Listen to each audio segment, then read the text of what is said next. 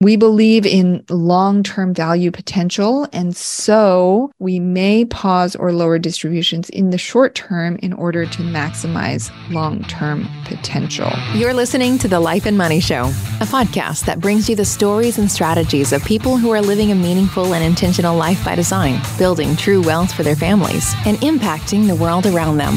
And now here are your hosts, Annie Dickerson and Julie Lamb. Hello, everyone. I'm Annie Dickerson, and together with With the amazing Julie Lamb, we are excited to welcome you to another episode of The Life and Money Show, where we talk about all things life and money. Today, we're going to focus on something very near and dear to all of you, I'm sure, which is distributions on the investments that you might have made. Now, even if you haven't yet invested in a real estate syndication, I'm sure you can imagine that's a big part of why you might invest is you want to see those distributions. And especially with all the conversations we've had of late around rising interest rates and a potential recession, this is when things get real. And when you really see the difference between the strong operators and those with less experience. So we wanted to dive into that today and talk a little bit about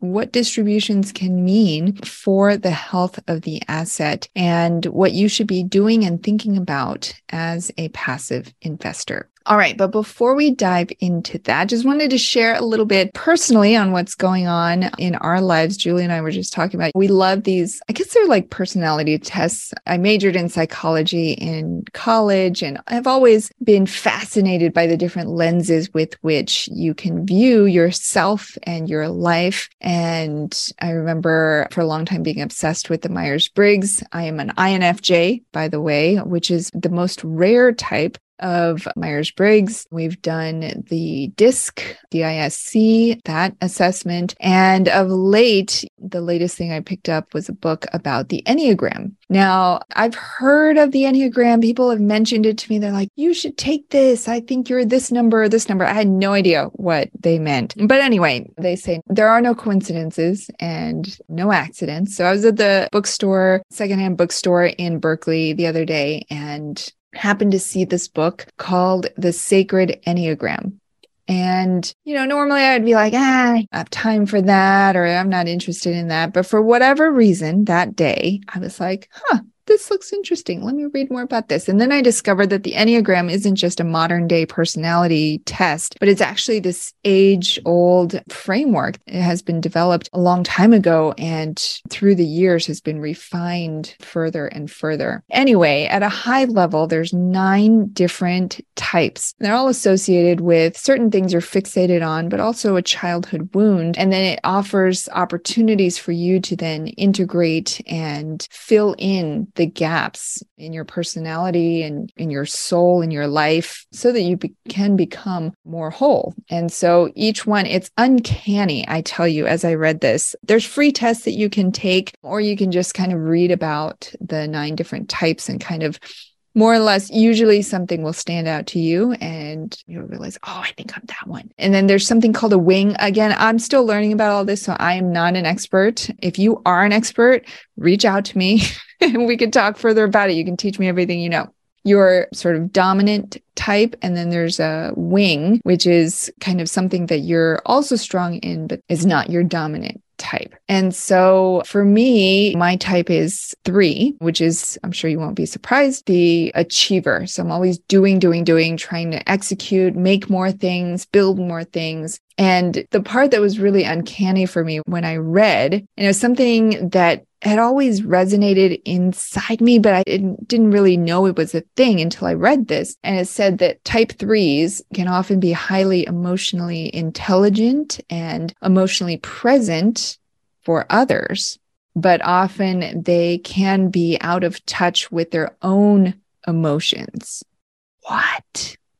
Mic drop, right? It was like my mind was completely blown in that moment. I was like, how do they know this about me? It makes sense because if you trace it back, threes, their childhood wound is that they were often rewarded and praised for things that they did and accomplished. So as a kid, I won all these awards. I had straight A's. I played piano. I was in the orchestra. I did all these things. And it was always about, oh, you're so great. You did this. And I was got all this praise for all those things, right? But then what that does is then you start to repress some of those emotions because those emotions kind of get in the way of you being able to do more and achieve more. And so that's what I've learned over the years is to kind of disconnect from my, my emotions. So that's the journey that I'm on, is to reconnect with myself and really figure out not just what other people think of me and my accomplishments, but what do I really think? And so that's the journey I'm on. And the beauty of it, it's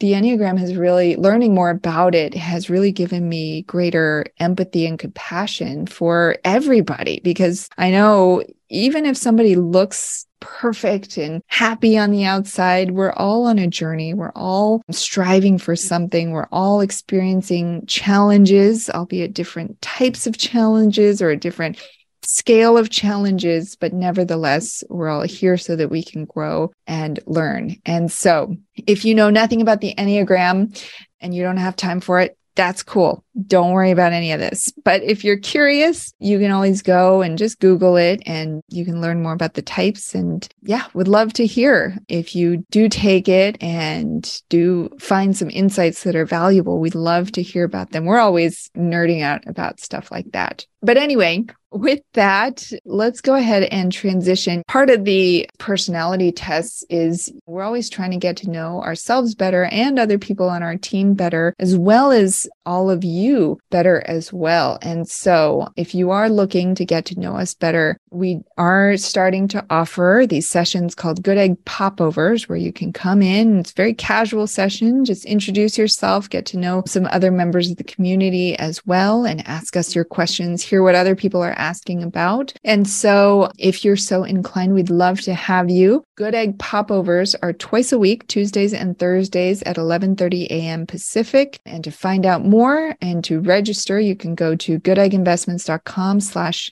popovers. And of course, if you're interested in investing alongside us, we'd love to have you. You can go to goodegginvestments.com slash invest to learn more.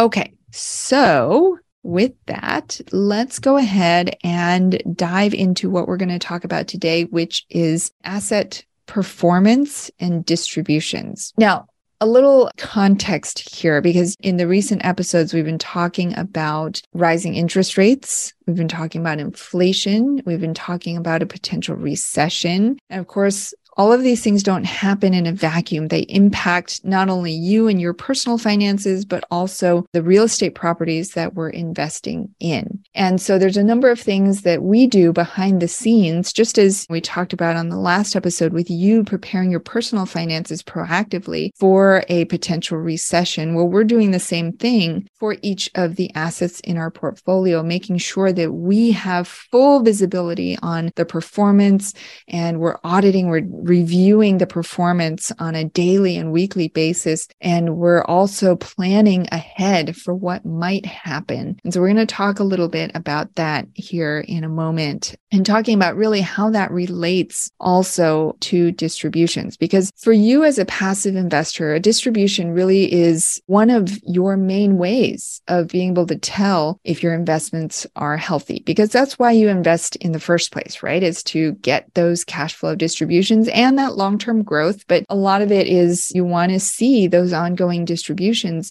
which in many cases, for many investors, that signals to you, hey, this asset is doing well. It's meeting the projections. I don't have to worry about that one. I can go on with my life. Ideal scenario, right? But there are a number of things that go on behind the scenes, decisions that are made, not only based on the health of the asset, but also what's going on in the wider economy and what we uh, foresee as potentially coming down the road. And so that's what we wanted to talk about here is that the cash flow distributions are really just the tip of the iceberg. And there's so much more that goes on behind the scenes. And we know right now there are, we hear left and right, it's unfortunately, there are a lot of properties out there, a lot of groups who are struggling with assets that they have maybe acquired in the previous months and years, that now as things are starting to turn, the asset perform the the assets aren't performing up to standards and they're in trouble. They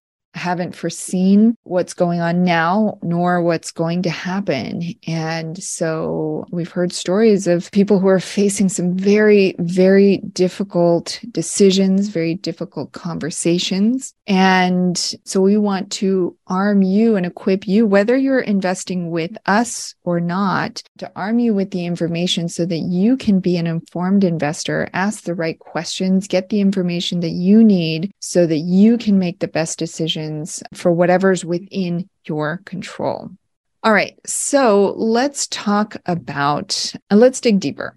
Okay, so for a lot of investors, they're really thinking of the distributions as, like I mentioned, if we're hitting the distributions, great. Everything's gravy, everything's going, that must mean everything's going well. And that can often be the case, but there's a little more going on behind the scenes. And so let's start there because there's a whole spectrum here. And so this goes from, at the best case scenario, exceeding those projected distributions down to meeting the projected distributions, to distributing less than what was projected, to pausing those distributions over a period of time. So you're not getting any payouts currently, but those might be accruing, to then a capital call where you may have to put in additional capital, or possibly a partial or total loss of the investment, which is not what anybody wants. And so there's a whole spectrum here. It's not just meeting or not meeting. So let's talk about each of these. So let's start with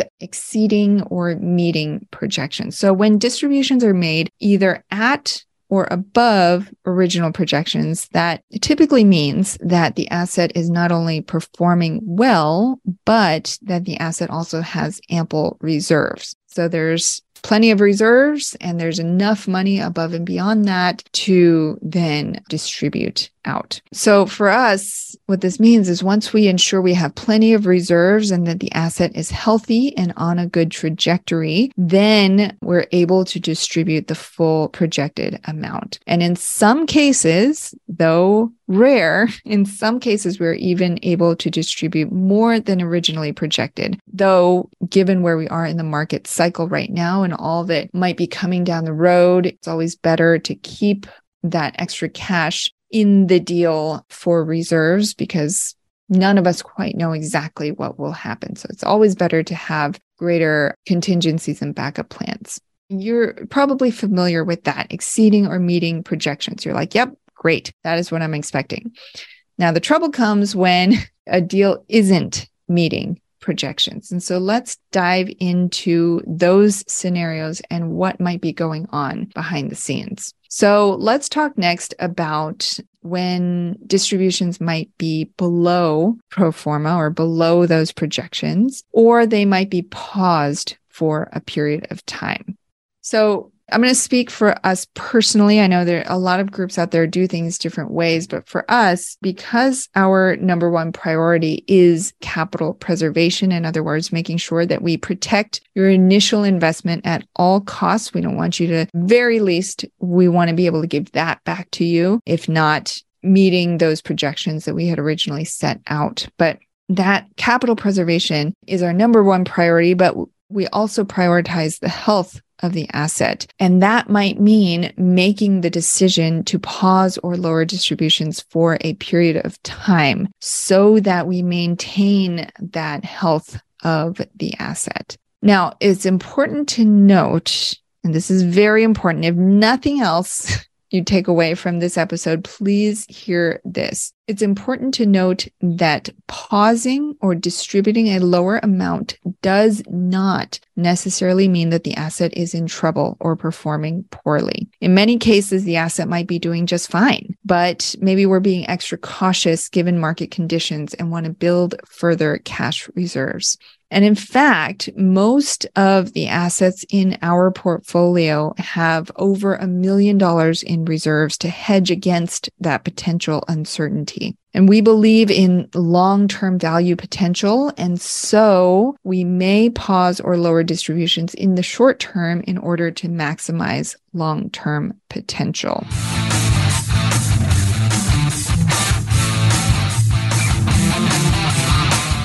Have you been thinking about investing in real estate, but aren't sure you have the time or the desire to manage the investment? Perhaps you're afraid, like we were, that you'll make the mistake of choosing the wrong mortgage or the wrong team and lose your entire investment. Well, that's exactly why we created the Good Egg Investor Club. We do the work of identifying solid real estate investment opportunities in the best markets around the country and then partner with you to acquire these investments, and then we'll all share in the returns. We'll identify the growing markets, strong, experienced teams, and the solid deals. We do all the heavy lifting of managing the tenants and the renovations, and as a passive partner, you get to enjoy all the benefits of investing in real estate: monthly cash flow, long-term appreciation, and the ongoing tax benefits. When we first discovered passive investing through real estate syndications, we realized it fit perfectly into our busy lives. We could put our money to work for our families, work less, and get more time back in our days so that we could focus on what matters most and discover our true passion and purpose in life. We've now helped hundreds of people invest passively in real estate syndications and are seeing the positive impact it's had on their lives. We invite you to partner with us by joining the Good Egg Investor Club today so you can start putting your money to work for you and get more time back in your day, because we know that when people have more time in their days, they can do the true work they were intended to do, and the world will be a better place.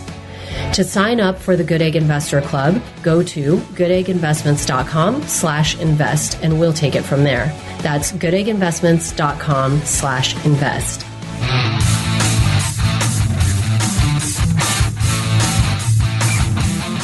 So what does all that mean for you? It means when you get into an investment, you might be planning to receive certain distributions on certain dates based on the projections, but as you know, investment is never guaranteed. And so this is particularly pertinent for those of you who we've gotten questions about, oh, these returns look great. Should I take out a loan? Should I get a H E L O C or home equity line of credit to be able to then pull that money out and invest? And this is where things get troublesome, because if you do that, you've got a monthly payment you've got to make on that loan. But if a distribution is paused for whatever reason, that might put you in a tough spot. You're going to have to reach into your own pockets to pay off that interest, even though that cash flow is still, those returns are still accruing. They're just not being paid out right now. So that's just something to consider as you're making your own personal investment decisions. But the important takeaway here is just because a deal is choosing to pause or distribute less than projections, it doesn't necessarily mean that the asset is in trouble. Now, does it mean you should ask questions and be cautious? Absolutely. You should ask questions so that you understand what's going on behind the scenes. Because if you don't ask, maybe there was trouble. It just slides, right? But this is your opportunity to say, wait a second, I'm not getting what I was expecting to get. Let me dig in a little bit further here. And you might ask the question, hey, so why isn't this distributing at the full amount? Or why have you chosen to pause distributions? And then you might hear from the operator and they might say, well, we're building up our reserves. And in that case, great. That's good that they're being proactive and thinking ahead and planning for contingencies and making sure that they're not just operating blindly and just going ahead with the business plan without any thought of what might be coming, right? That's a red flag too. And we've certainly been part of those deals before where even when things went wrong, the operator still kept going with the same business plan, renovating at the same speed, not adding any reserves, and then eventually things got into hot water. It's actually a good thing when you reach out and you hear, okay, the operator has proactively paused or reduced distributions, not because the asset is in trouble, but because they're being proactive about planning for what might becoming because they want to protect my capital and they want to protect the health of the asset. So that can tell you a lot of great things about the operator and their asset management chops, because the ones that are blindly forging ahead without fortifying their reserves, those are the ones that may get into some trouble here, especially if we enter a recession and the market shifts further. So far, we're still, let's say, above the line, so to speak, right? Because you're not losing any of your original capital. So even if distributions are paused for a period of time, your original capital is still protected. And if assuming that the operator is making wise strategic decisions and building up reserves, that's all dandy. And that means your investment is still healthy. But things start to go south when you start to see things like a capital call or a potential loss of your original investment. And this is something we protect against at all costs. We do on the front end all sorts of stress tests and analyses, and we test our assumptions again and again. We look at the investment from every possible angle to ensure we have ample reserves, we have the right debt in place, we have the right amount of capital in the deal so that it never gets to a point of having to make a capital call. And to date, we've done forty syndications. We've successfully exited twenty of them as of this recording, and we've never had to make a capital call. We don't anticipate ever having to make one, and we will continue to protect against that at all costs. But nevertheless, if you are invested in a deal, perhaps with another operator where there is a capital call, and we've heard about this from a number of our investors, they come to us and tell us about other deals that they've invested in where there might currently be a capital call. So let's talk about what that means. So when a capital call is made, that means you're being asked to contribute further funds into the deal. So if you invested fifty K originally, there might be a capital call for you to put in more than that original fifty K. Now, generally, this happens when the deal is poorly managed and has run out of reserves. And usually this is a last-ditch effort to save the deal, so to speak. Further, depending on how they structure it or how they put out the capital call, if you're unable or choose not to contribute further funds, that could mean that your original shares in the deal could be diluted. Now, as I mentioned, we have never done a capital call and on any of our deals, and we work very hard to ensure that we will never have to go there. But this conversation we're having now about the reserves, that's a huge part of that. Making sure that every deal that we do has ample reserves. Most, the vast majority of all the deals that we've done